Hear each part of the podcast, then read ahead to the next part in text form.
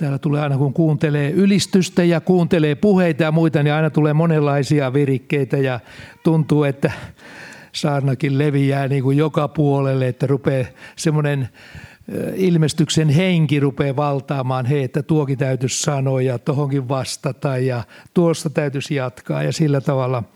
Mutta niin kuin tuossa alussa me laulettiin ne pari ensimmäistä laulua, niissä oli tosi voimakas Jumalan läsnäolo, semmoinen suuntaantava ja meille tyypillinen, tyypillinen sanoitus noissa lauluissa. Mä kun olen niin huono laulamaan ja, ja tuota, muistamaankin niitä sanoja, mutta kirjoitin tuossa, tuossa sen ensimmäisen, jossa oli, että apostolinen henki laskeutukoon yllemme. Ja sitten oli tämä humaus taivaassa jos olet ihan eka kertaa, niin nämä on aika lailla semmoisia vähän outojakin sanontoja, että mitä tämä oikein tarkoittaa. Ja jos et tunne oikein hengellistä aluetta, niin, niin saattaa olla, että jotkut asiat jää vähän hämäriksi, mutta niistä voi tulla sitten kysymään, jos ei ole kaikkia ymmärtänyt. Koska me puhumme sen mukaan, mikä on nyt tällä hetkellä tarpeellista seurakunnalle ja tälle Jyväskylälle ja, ja hengen maailmaan myöskin koko Suomelle. Ja tuossa kun sanottiin, että humaus taivaasta, niin se on vähän semmoinen asia, että missä, mistä, mitä se semmoinen oikein on, että humaus. Siis Jumalahan sääti sillä tavalla, että tämä näkymätön maailma ja meidän maailmamme, niin ne ovat erotettu sellaisella väliverholla. Että me emme voi nähdä näkymättömän maailmaan, mutta me voimme sinne ulottua – vaikuttamaan rukouksen kautta, mutta myöskin me voimme kokea Jumalan hengen läsnäolon tällä puolella. Meistä tuskin kukaan on nähnyt Jeesusta, niin kuin apostolit näkivät. Enkeleitä kyllä on nähnyt monikin, mutta nekin ilmestyessään ovat hyvin luonnollisia, niin että me emme hädin tuskin ymmärrämme, että tuo on enkeli. Mä oon muutaman kerran nähnyt tällaisen. Ja tiedän, että ne ovat olleet enkeleitä. Ne ovat tehneet asioita, jotka eivät ole ihan, ihan sillä tavalla ihan kyllä normaaleja on niin, että on vaikea joskus erottaa, mutta joka tapauksessa sellaisia tekoja, joita normaali ihminen ei tee, auttaa nimenomaan eri asioissa, ovat hyvin avuliaita kaikilla tavalla. Siis tämä näkymätön maailma on niin, että se on niin kuin verho tuossa. Ja kun puhutaan, että humaus taivaasta – niin sehän on viittaus siihen apostolien tekojen helluntai-kokemukseen, että Jumalan voima tuli niin väkevänä tähän verhon takaa, tähän maailmaan, että ihmiset kokivat sen väkevän Jumalan läsnäolon.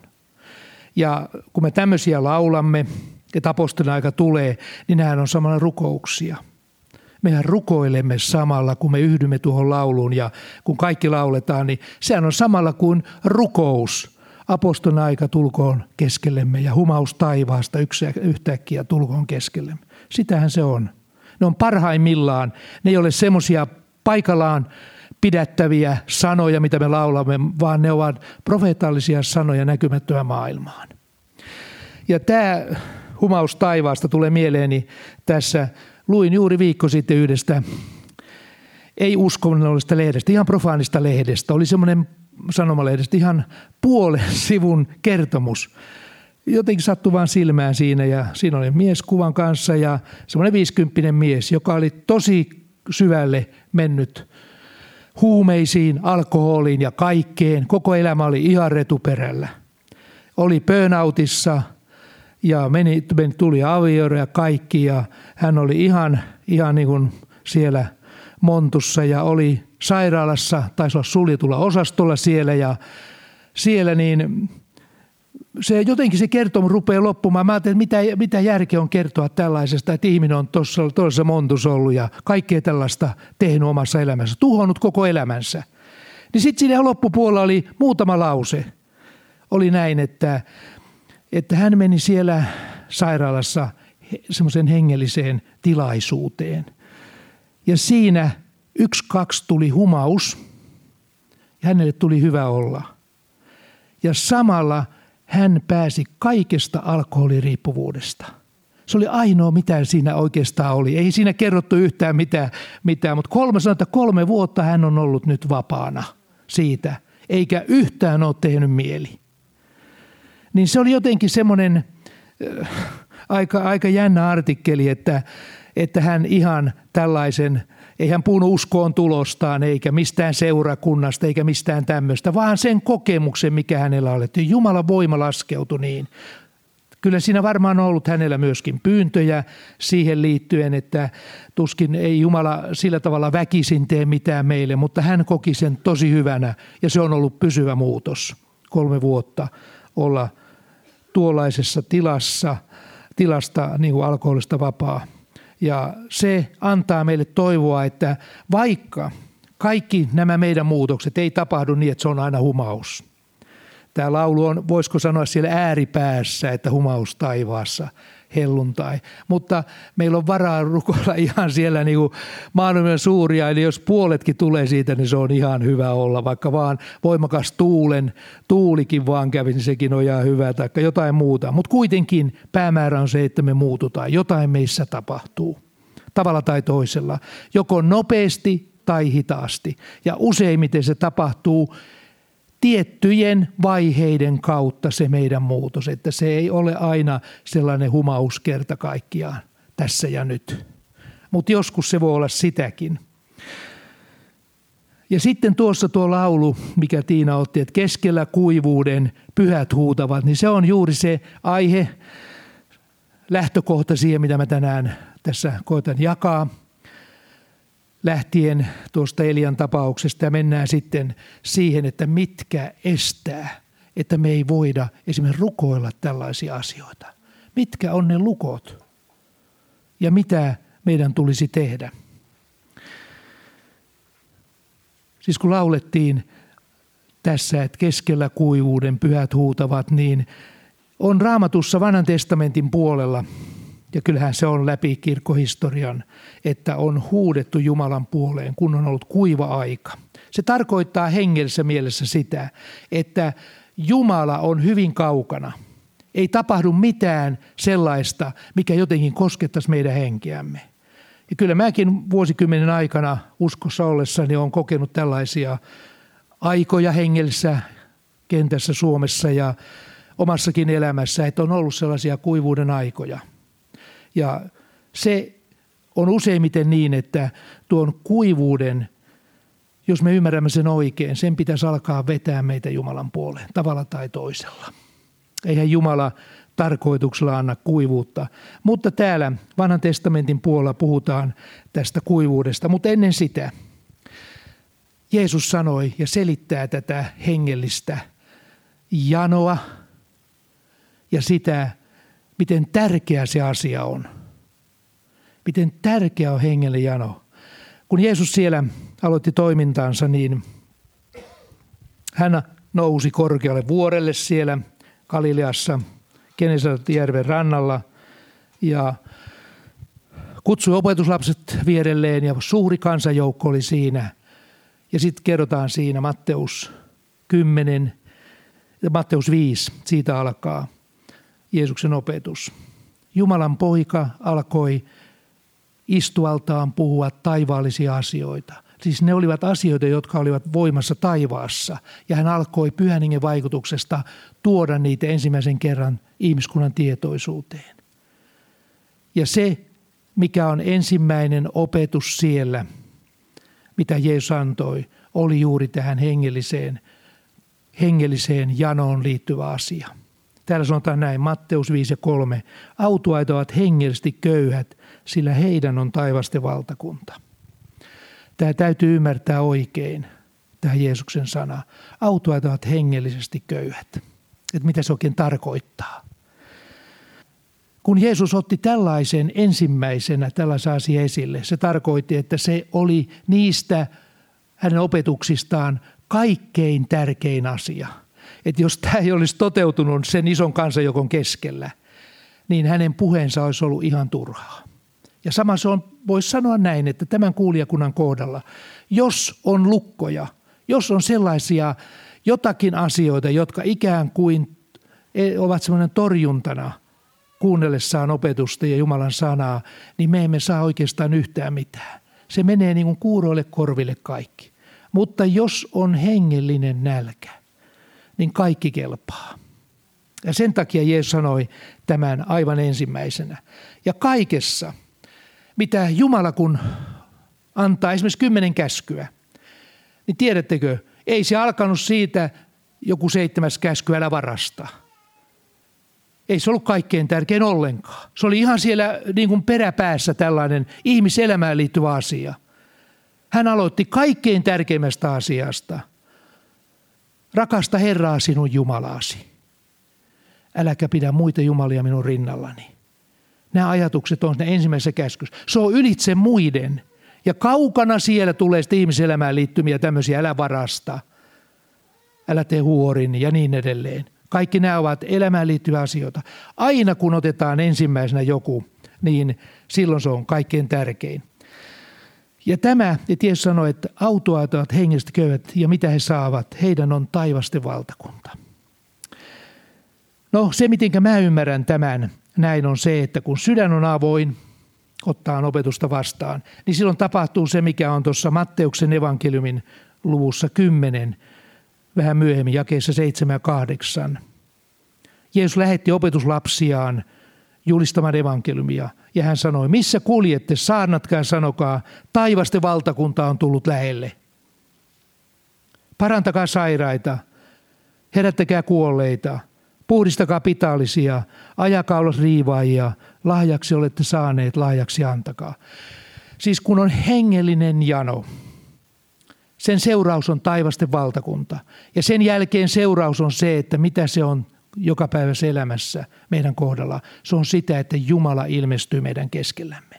Mutta jos meillä ei ole janoa, jos se puuttuu, niin voi melkein sanoa, että seurakunta on kuin yhdistys, jossa vain toimintaa pyöritetään. Mutta siellä ei ole sitä itse ydintä, sitä Jumalan läsnäoloa ja hengen läsnäoloa, koska se aina vaatii janon.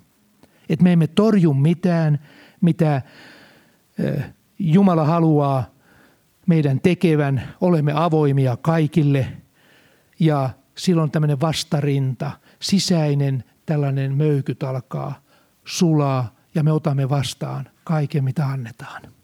Se on se, joka on, on tämän taivasten valtakunnan läsnäolon merkki. Ja jos meillä on jano, mutta tämäkin, että meillä on jano, niin se on Jumalan armoa ja se riippuu monista asioista.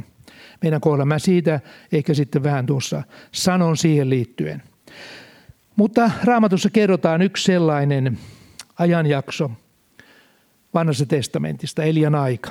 Täällä on puhuttu paljon Elian ajasta ja eri puolilta ja kaikissa on aina ollut Jumalan voitelu ja läsnäolo ja se on, se on todella, todella mahtava aika, jolloin yksi ainoa mies oli Jumalan käytössä – tosi väkevästi. Siihen aikaan, Elian aikaan, Israelissa oli saman verran väkeä, ehkä suurin piirtein kuin meidän maassa, 5 miljoonaa. Voi olla vähän enempikin, koska se oli Salomon ja Daavidin ajan jälkeinen aika. Ja se oli suurimmillaan silloin Israelin kansa- ja väkiluku. Eli oli tosi paljon. Ja tuon kansan keskellä oli yksi mies, joka sanoi Jumalalle, että ei ole muita – hän yksin täällä taistelee ja tappelee näiden vihollisen valtojen kanssa. Niin Jumala sanoi, että kyllä siellä on kahdeksan tuhatta, mutta aika vähän. Siis ajatellaan, että meidän maassa olisi kahdeksan tuhatta, jotka Jumala sanoi, että okei, ne on siellä, jotka taistelee tämän maan puolesta ja rukoilevat maan puolesta, niin kyllä se olisi aika vähän. Kyllä Suomessa enempi on tänä päivänä. Mutta silloin oli tosi huono aika – ja niin kävi sitten, että Jumala vaikutti, että Elia, sun tehtäväsi on rukoilla. Ja hän rukoili, voisiko sanoa, sanoa kuivuutta, sellaista vähän, vähän outo rukous, että, että äh, tällä tavalla lähestyä omaa kansansa, että tulisi oikein hädänalainen tila, tosi vaikea tilanne.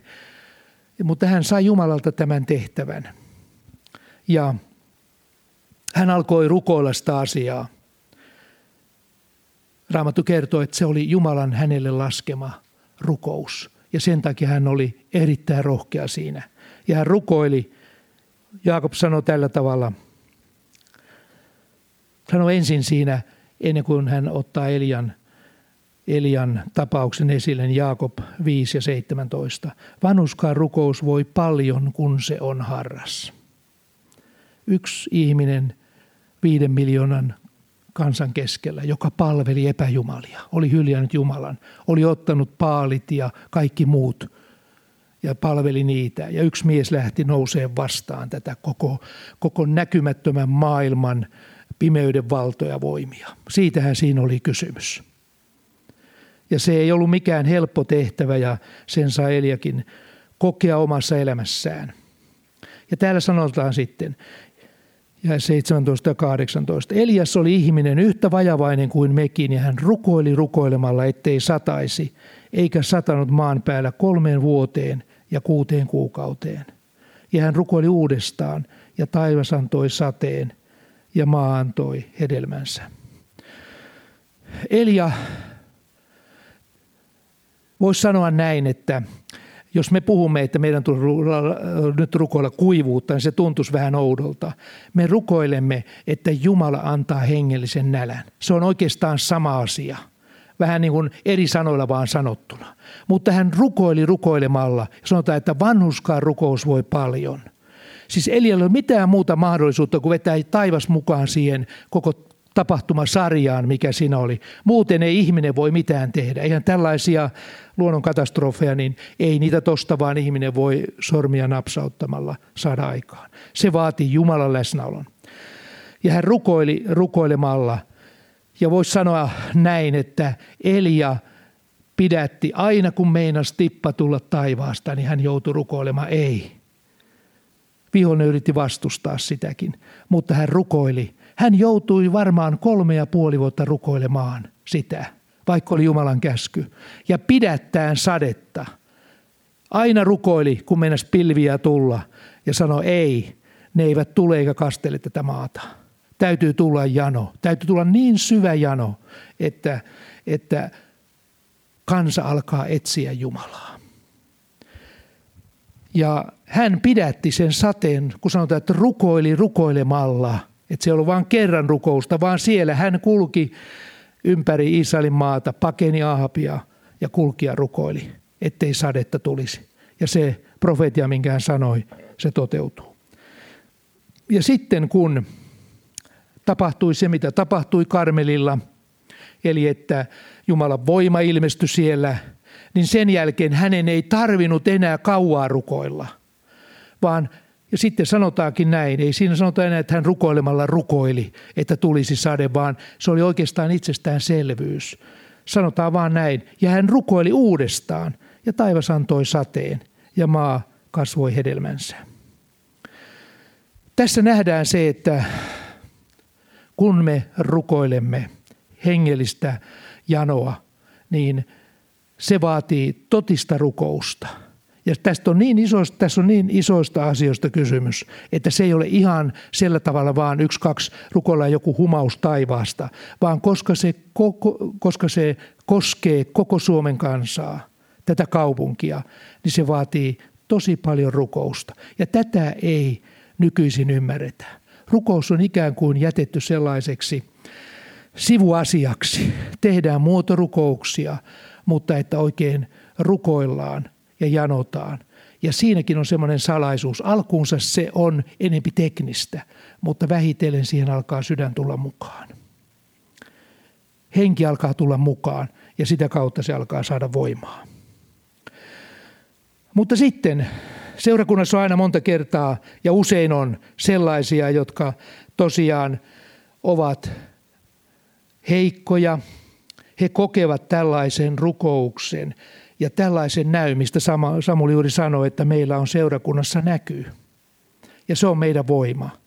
Jos meillä ei olisi näkyä herätyksestä ja vielä sanotettaisiin lauluillakin sitä näkyä ja vähän kuvailtaisi sitä näin musiikin kautta sitä näkyä, niin meillä ei riittäisi voima rukoilla. Mä oon joskus rukoillut. Pari vuotta jaksoin rukoilla aamurukouskokousta vetää – sillä tavalla lihassa sama päämäärä, mitä nyt me rukoillaan. Mutta mä väsyin siihen.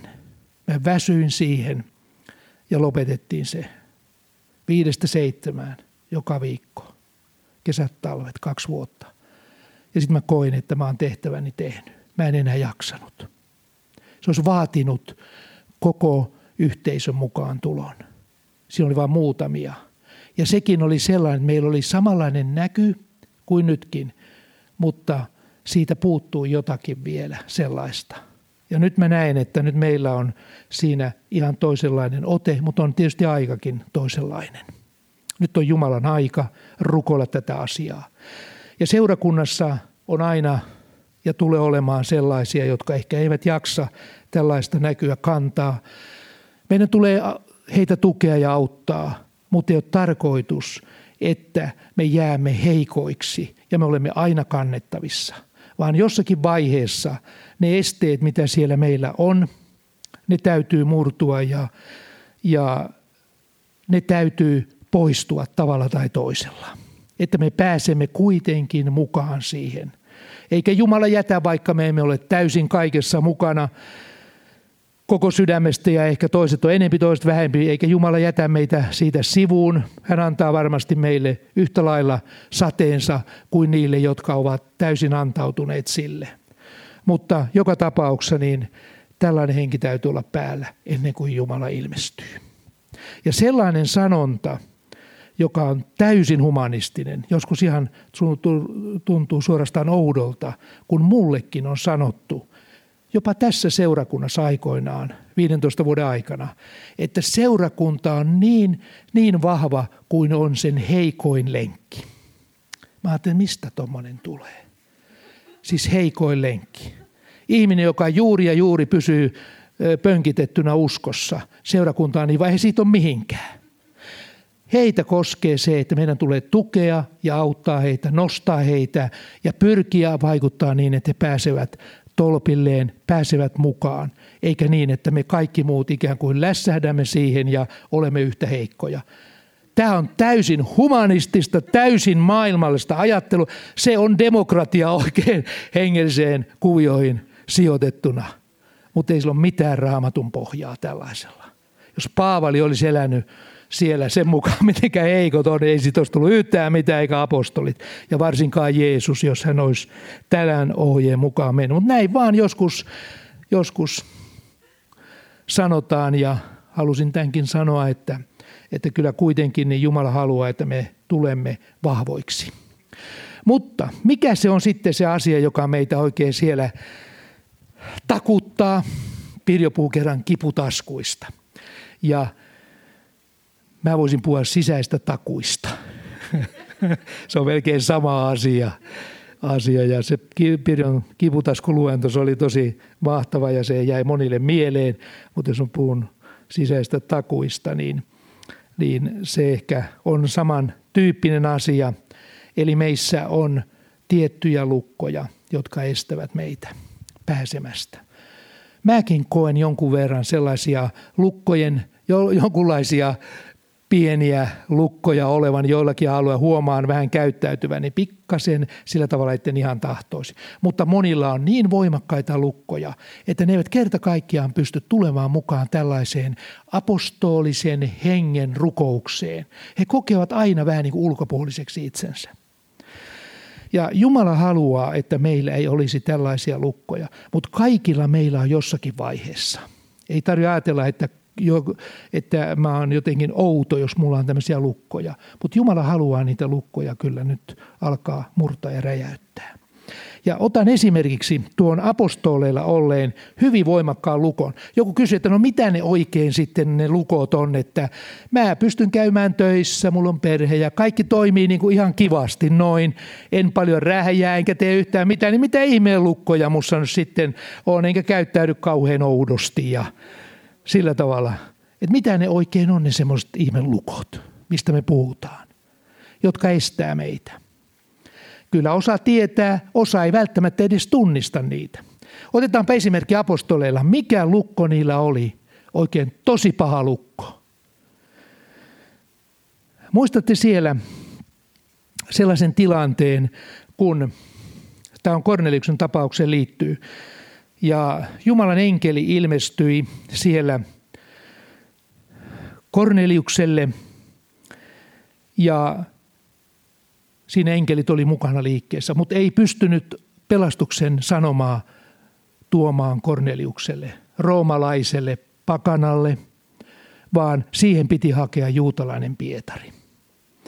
Ja sitten lähdettiin hakemaan Pietaria sieltä sadan kilometrin päästä, ja Pietari oli siellä juuri silloin rukoilemassa katolla, ja Jumala näytti hänelle ilmestyksen, jossa hän jota Jumala ei selittänyt millään tavalla. Näytti vaan puhtaita saastaisia eläimiä laskeutui kolme kertaa semmoisessa liinavaatteessa. Ja hän ihmetteli, että mitä tämä oikein tarkoittaa. Siis ei Jumala aina selitä meille kaikkia noin vaan tosta, että ensin tulee joku profeetia ja sitten tulee selitys ja ilmestys ja sitten selitys, vaan koska oli isosta lukosta kysymys. Ja sen lukon murtaminen edellytti, on lähtökohtana siihen, että mekin ollaan saatu kuulla evankeliumi. Mutta he eivät tajunneet sitä asiaa. Ja sitten siellä tuli ne Korneliuksen luota tulleet miehet hakemaan Pietaria ja he kertovat sen ilmestyksen, mitä Kornelius siellä oli nähnyt. Enkeli oli ilmoittanut, että hakekaa Pietari paikalle, että nyt tarvitaan opetusta ja rukousta. Se on ihan sama niin kuin mä kerron aina on kertonut, mutta tähän sopii, tuli mieleeni vaan se. Meillä oli seurakunnassa semmoinen pariskunta, muuttivat sitten johonkin muualle tuossa ja semmoinen se kahdeksanvuotias kaksi poikaa ja siinä sitten pojat, yksi toinen rupesi tulemaan synnin tuntoon kotona kauheasti ja, ja tuota, isä ja äiti oli härissä ja poika, poika sanoi, nyt, nyt täytyy rukoilla, että nyt ei tässä auta, mikä isä ja äiti oikein osannut rukoilla. Vähän koittivat rukasta siinä, mutta ei osattunut johtaa poikaa uskoon kunnolla.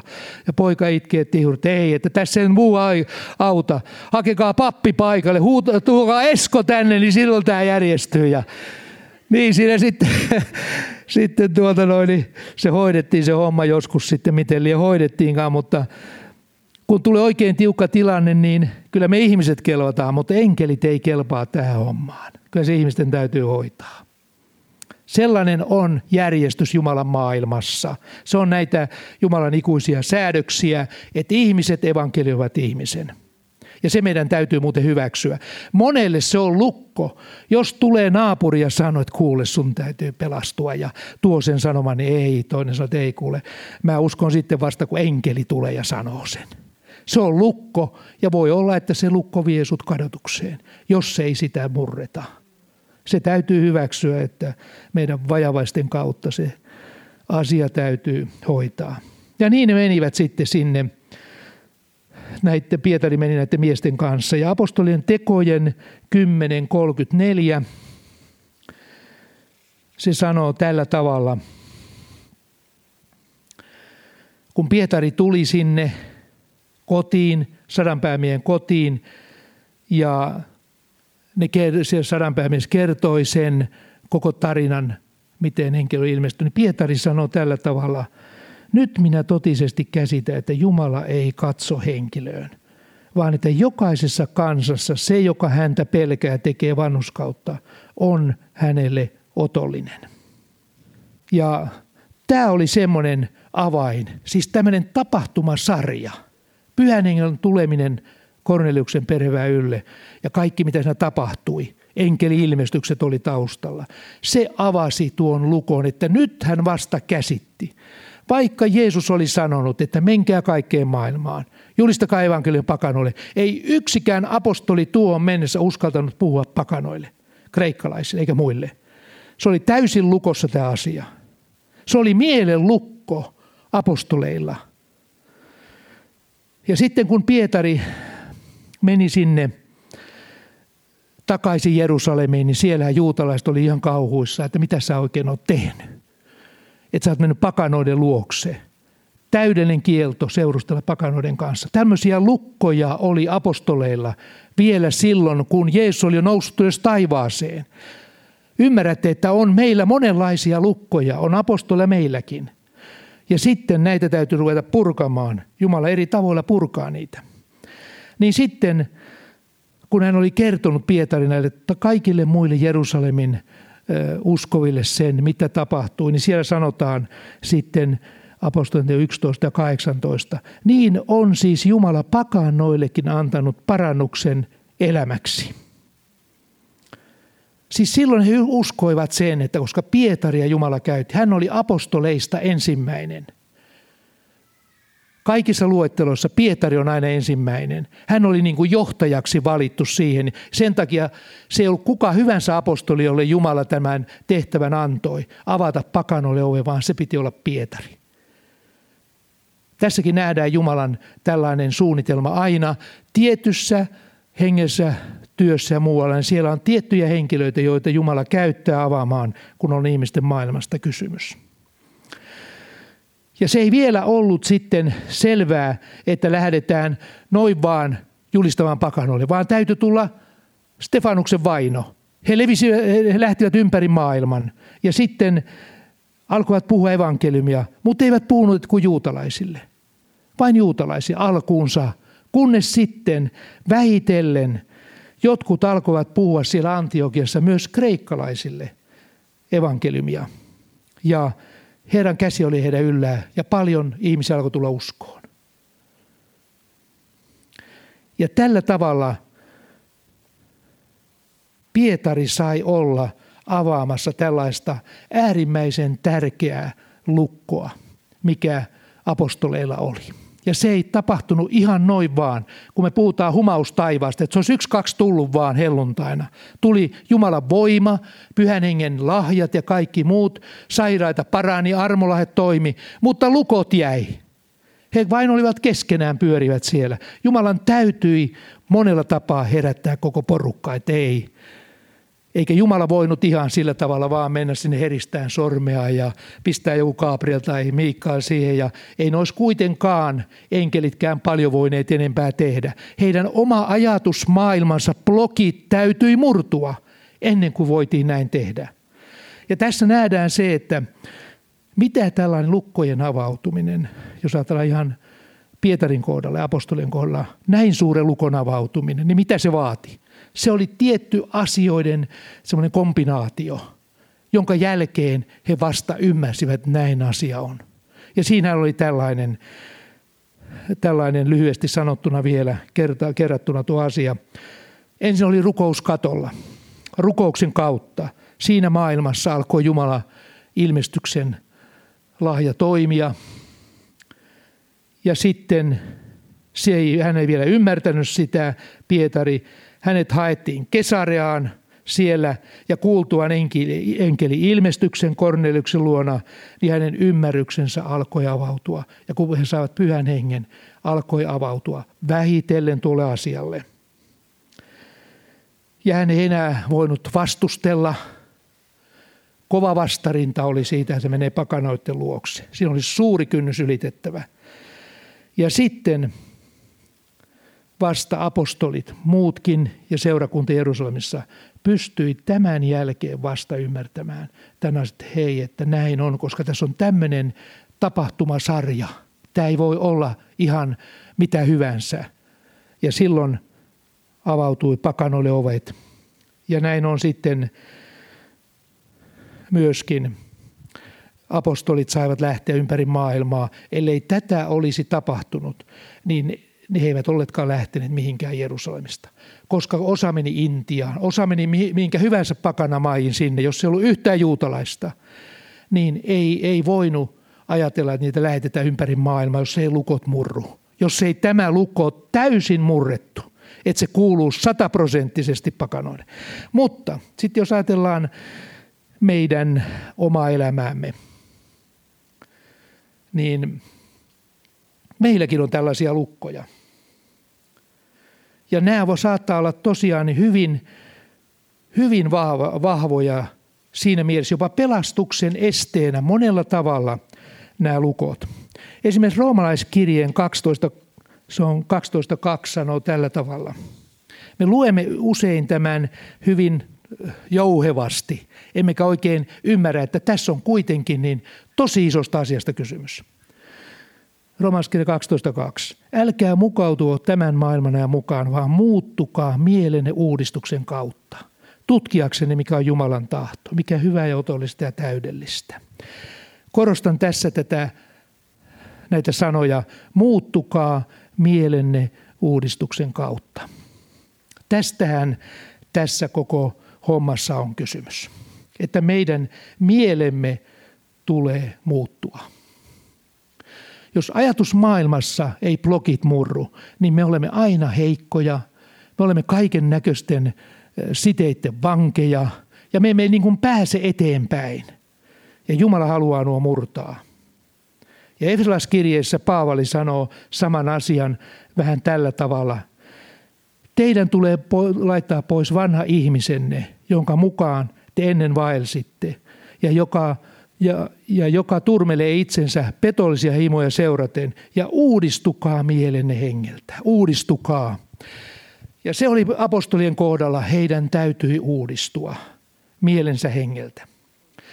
Ja tässä tullaan nyt sitten siihen, mikä, mikä tosiaan niin Juhal oli viime kertana saanan aiheena ja se oli hyvin sellainen valaseva asia, että miten tämä voi olla oikein, oikein mahdollista. Että miten me voimme, kun sanotaan tässä käsketään ihan vaan suoraan, että muuttukaa mielen uudistuksen kautta. No, mistä me saamme voiman? Mikä, ei, miten, miten tämä voi tapahtua? Muuttuu, muuttaa mielensä jossakin asiassa, että pakanat saavat pelastua. Ja monia muita sitten meillä olevia tämmöisiä lukkoja. Että mä en mene siihen seurakuntaan, jos siellä puhuu se. Ja mä en, mä en hyväksy kastetta ja mä en hyväksy tollaista ylistystä ja mä en hyväksy sitä ja tätä ja tota. Meillä on monenlaisia lukkoja. Mä en hyväksy tollaista tyyliä.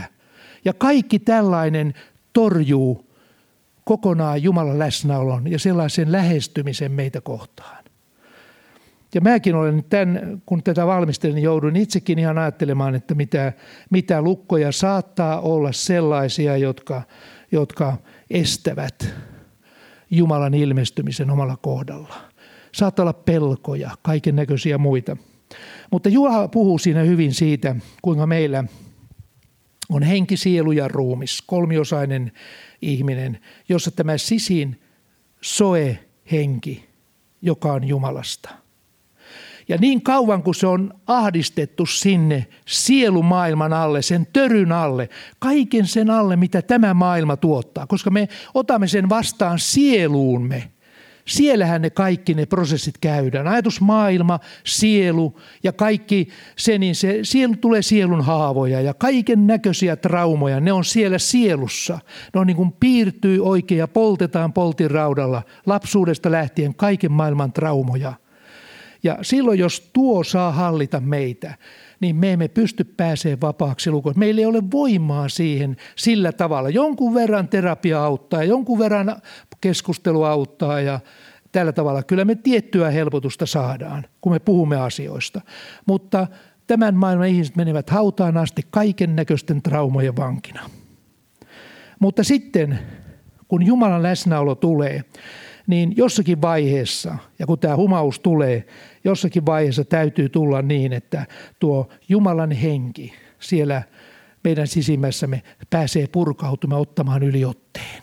Siitähän tässä koko uskon elämän kasvussa on kysymys. Että se saa yliotteen meistä ja alkaa hallita, että me saamme ihmeellisesti vaan voimaa. Niin kuin tuo mies, mistä kerron alussa. Hänelle se Jumalan hengen läsnäolo oli niin voimakas, että se ei, siinä voinut olla prosesseja paljon. Hän sai sen kerralla ja se loppui ihan siihen. Koko semmoinen riippuvuus kaikki. Mutta me muut joudumme antautumaan siihen prosessiin, että Jumala, muuta minut henkesi kautta.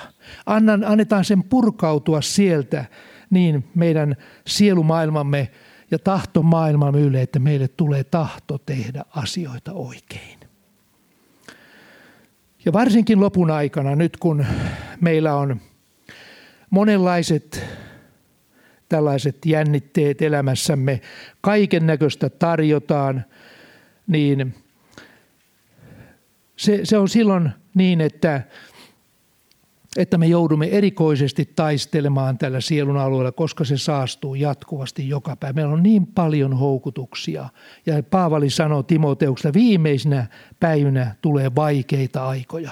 Ja nyt me elämme näitä viimeisten päivien aikoja. Siis ei tällaista mediatulvaa ole koskaan ollut. Ja mistä tässä näissä möykyissä ja näissä tällaisissa esteissä – ja linnakkeessa muissa. Mistä siinä on kysymys? Se on mielen alueella, sielun alueella. Sitähän tässä ruokitaan koko ajan, syötetään sinne kaiken näköisiä arvomaailma ja kaikki muu yritetään muuttaa.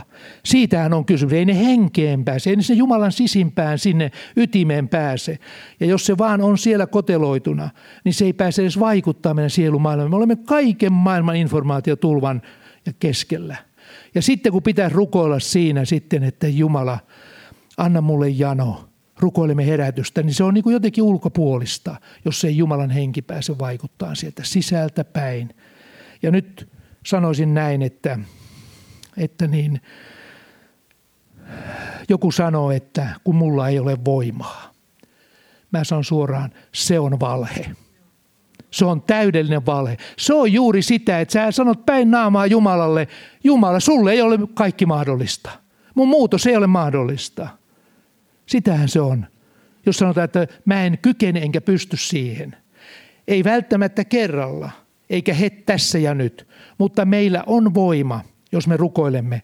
Niin Jumala antaa meille voiman niin, että me voimme näitä mielenlinnakkeita ja muita murtaa oikein kerta kaikkiaan. Se on mahdollista. Ja tässä sanotaan toinen korintolaiskirje 10, 3, sanotaan tällä tavalla. Tämäkin on usein luettu, mutta koska näin sanotaan, niin sen täytyy olla mahdollista. Toinen korintolais 10, 3-5. Vaikka me vaellamme lihassa, emme kuitenkaan lihan mukaan sodi – sillä meidän sota-aseemme eivät ole lihalliset, vaan ne ovat voimalliset Jumalan edessä hajottamaan maahan linnoituksia. Joku sanoi, ei ole mahdollista. Kuule, tällainen lause täytyy kerta kaikkiaan tuhota. Se on linnake. Se on vihollisen linnake, tällainen lause. ei tule koskaan Jumalasta. Vaan se sanoo, okei okay, Jumala, jos, se on, jos sä sanot näin, että, että niin, meidän sota-aseemme, ne ovat voimalliset Jumala edessä hajottamaan maahan linnoituksia, sisäisiä mielenlinnakkeita. Se täytyy olla mahdollista. Ja sitten me hajotamme maahan järjen päätelmän, päätelmät ja jokaisen varustuksen, joka nostaa Jumalan tuntemista vastaan. Ja vangitsemme jokaisen ajatuksen kuuliaiseksi Kristukselle. Näin sanotaan. Ja se täytyy olla mahdollista. Ei ehkä heti kerralla – yhdessä humauksessa, mutta se täytyy olla sellainen valinta, että he Jumala, mä uskon tämän sanan ja mä otan sen vastaan ja mä haluan muuttua. Mä haluan, että mun linnakkeet murtuu. Kerta kaikkiaan ne, ne murtuu ja ne eivät tule enää olemaan esteenä mun hengelliselle elämälle eikä millekään. Ja tällaisia linnakkeita, Tuossa jaan joitakin laitoin, muutamia, jotka voivat olla esteenä. Ehkä tunnistat siellä jonkun tällaisen. Esimerkiksi liittyy ylpeyteen, joka on yksi kaikkein pahimpia linnakkeita, mitä voi olla, siis ylpeys. Se on kaiken pahan alku ja juuri. Ja voisi sanoa, että melkein sitä kautta kautta tulee kaikki ne pahimmat linnakkeet, mitä siellä voi vaan olla, jotka estävät meitä menemästä eteenpäin. Esimerkiksi minä pidän kiinni omasta mielipiteestäni. Mä en ota vastaan neuvoja eikä opetuksia tässä asiassa. Mua on opetettu tällä tavalla, enkä mä koskaan tästä luovu. Mä pidän tästä kiinni. Ja mä en pyydä anteeksi, koska toinen on syyssä. Mä en tervehdi sitä henkilöä ja mä mielessäni kaikenlaisia pahoja ajattelen sitä henkilöstä. Ja mä olen oikeassa ja toinen on väärässä.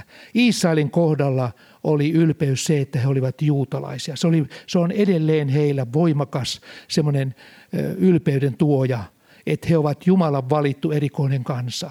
Heidän on vaikea tuosta ikään kuin nöyrtyä – ja siellä sanotaan lukemattomia kertoja vanhassa testamentissa, kuinka ylpeä Israel oli siitä, että se oli Jumalan valittu kansa. Ja se tuli heille paulaksi. Ja sen vuoksi heillä on ollut tosi rankka tie. Joku voi ajatella, että mä en kuuntele opetusta, koska se on tavallinen ihminen. Mulla on yliopistokoulutus. Mulla on niin ja niin hieno perhetausta ja mä oon käynyt niin ja niin hyvän tien. Mä en ota tuolta vastaan, kun se on kansakoulun tai peruskoulun käynyt. Tällaisia ajatuksia voi tulla monelle, ettei se kykene mua opettamaan. Ja kuitenkin Jumala valitsi Galileasta miehet. Se oli juutalaisille ongelma, koska he rapit näki, että eihän ole mitään. Ne puhuu kuin savolaiset. Eri murretta kokonaan ihan. Eihän niillä ole mitään tällaista koulutusta eikä muuta. Ja ne on oppimattomia, ei tiedä yhtään mitään vanhasta testamentista muussa. Se oli heille lukko ja se vaati ylpeyden murtumista, että se onnistui sitten pelastuminen. Ja niin kuin Raamattu sanoo, että Jumala on ylpeitä vastaan, niin tässäkin tapauksessa se voi tulla Paulaksi. Ja yksi sellainen asia vielä tuohon lukkojen muodostumiseen on tämä pelko. Me pelkäämme hylkäämistä. Sen takia me emme avaa lukkoja. Me pelkäämme sitä, että jos me jollekin avaudumme, ei sitä tarvitse kaikkia asioita kaikille kertoa. Mutta jos on lukko ja me tunnemme, että se haittaa meitä. Me, me, me tunnemme sen. Ei, ei, ei tarvitse mennä silloin, kun ei koe, että Jumala painaa johonkin asiaan. Koska täytyyhän olla myöskin anteeksi antamus. Ja sitten ei niitä jatkuvasti tunnusteta. On olemassa tällaisia syvältä synnistä pelastuneita. Ne satoja kertoja kertoo sen saman syntikertomuksen. Ehkä se auttaa joitakin ja ottaa samalla ehkä terapeutit itse, mutta jossakin vaiheessa siitä täytyy päästä niin eroon, että he eivät samaistu siihen vanhaan elämäänsä, vaan ne alkavat elää uutta elämää. Ja tämä pelko on semmoinen, joka on yksi tekijä, joka estää, että me emme näitä lukkoja pääse murtamaan. Ja kaikessa tässä on syynä se, että meidän ajatusmaailmamme on ikään kuin vallannut joku toinen. Eihän tämä ole missään muussa kuin ajatusmaailmassa nämä lukot. Ei nämä ole tässä reaalimaailmassa. Kun ajatusmaailmassa tapahtuu lukkojen murtuminen, sen jälkeen kaikki onnistuu. Mutta kun ajatusmaailmassa on lukko, niin me käyttäydymme hyvin oudosti ja tietyllä tavalla. Ja tämän lukon Jumala haluaa murtaa. Ja se on myöskin herätyksen yksi tällainen tarkoitus, että lukot mulku päästämään, murtuu päästämään vangitut vapauteen, niin kuin Jeesus sanoi. Silloin ihan siellä ensimmäisessä puheessaan. Ja se on hänen tarkoituksensa. Ja siksi me rukoilemme täällä, että Jumalan läsnäolo tulee, että me saamme kokea sen väkevänä tuo Jumalan läsnäolon. Ja vielä sitten ehkä semmoinen lukko, joka on ollut tässä esteenä myöskin meidän Suomen herätysten ja Euroopankin herätysten kohdalla, on se, että me jotenkin luulemme, että me olemme paremmin ymmärrämme näitä Jumalan herätyksen liikkeitä. Tänne on pukannut monenlaista Jumalan lähettämää herätystä, joka muualla on saanut siivet alleen. Ja siellä on Jumala siunannut monia kansoja ja kansakuntia. Mutta Suomessa ja Pohjoismaissa ja osin Euroopassakin, niin meillä on todella sellainen torjunta ollut päällä. Herätys on otettu muualla vastaan, mutta meillä on aina jotkut nousseet jonkun ajan kuluttua vastaan. Kaiken näköistä herätystä. Se on ihan sama kuin aikanaan Israelin kansan kohdalla. Jeesus sanoi siitä, että kuinka sen keskuuteen lähetettiin profeettoja. Toiset te tapoitte, toiset te vangitsitte, ruoskitte ja niin edelleen. Näin teette te ja teidän isänne, hän sanoi fariseuksille. Jumala lähettää tällaisia profetallisia aikoja, herätyksen aaltoja, ja meidän täytyy olla herkkiä niille, että me torjun niitä. Sen takia, että ne on vähän outoja. Jos meillä olisi yhtään ylpeyttä, me ottaisimme monen herätyksen vastaan – eikä se tarvi olla mitenkään niin kauhean erikoinen manifestaatioltaan. Hyvin, hyvin tällainen normaalin oloinen, mutta kuitenkin jostakin syystä meissä nousee sellainen mielenlinnake, että ei. Vähän ajan kuluttua otetaan vastaan. Sitten koko kristillinen kansa nousee sitä vastaan. Kirjoitetaan kirjoja ja hylätään koko asia. Ei ole ihme, jos me joudumme täällä punnertamaan herätystä läpi, rukoilemaan sitä, että Jumala, anna meille jano sun herätyksen puoleen. Jostakin se täytyy lähteä. Että me sanotaan, että Jumala, me emme suostu tuollaiseen, että kaikki torjutaan, vaan se, mitä sä annat tästä eteenpäin, anna sen tulla sellaisena kuin sä haluat, ja me otetaan se vastaan.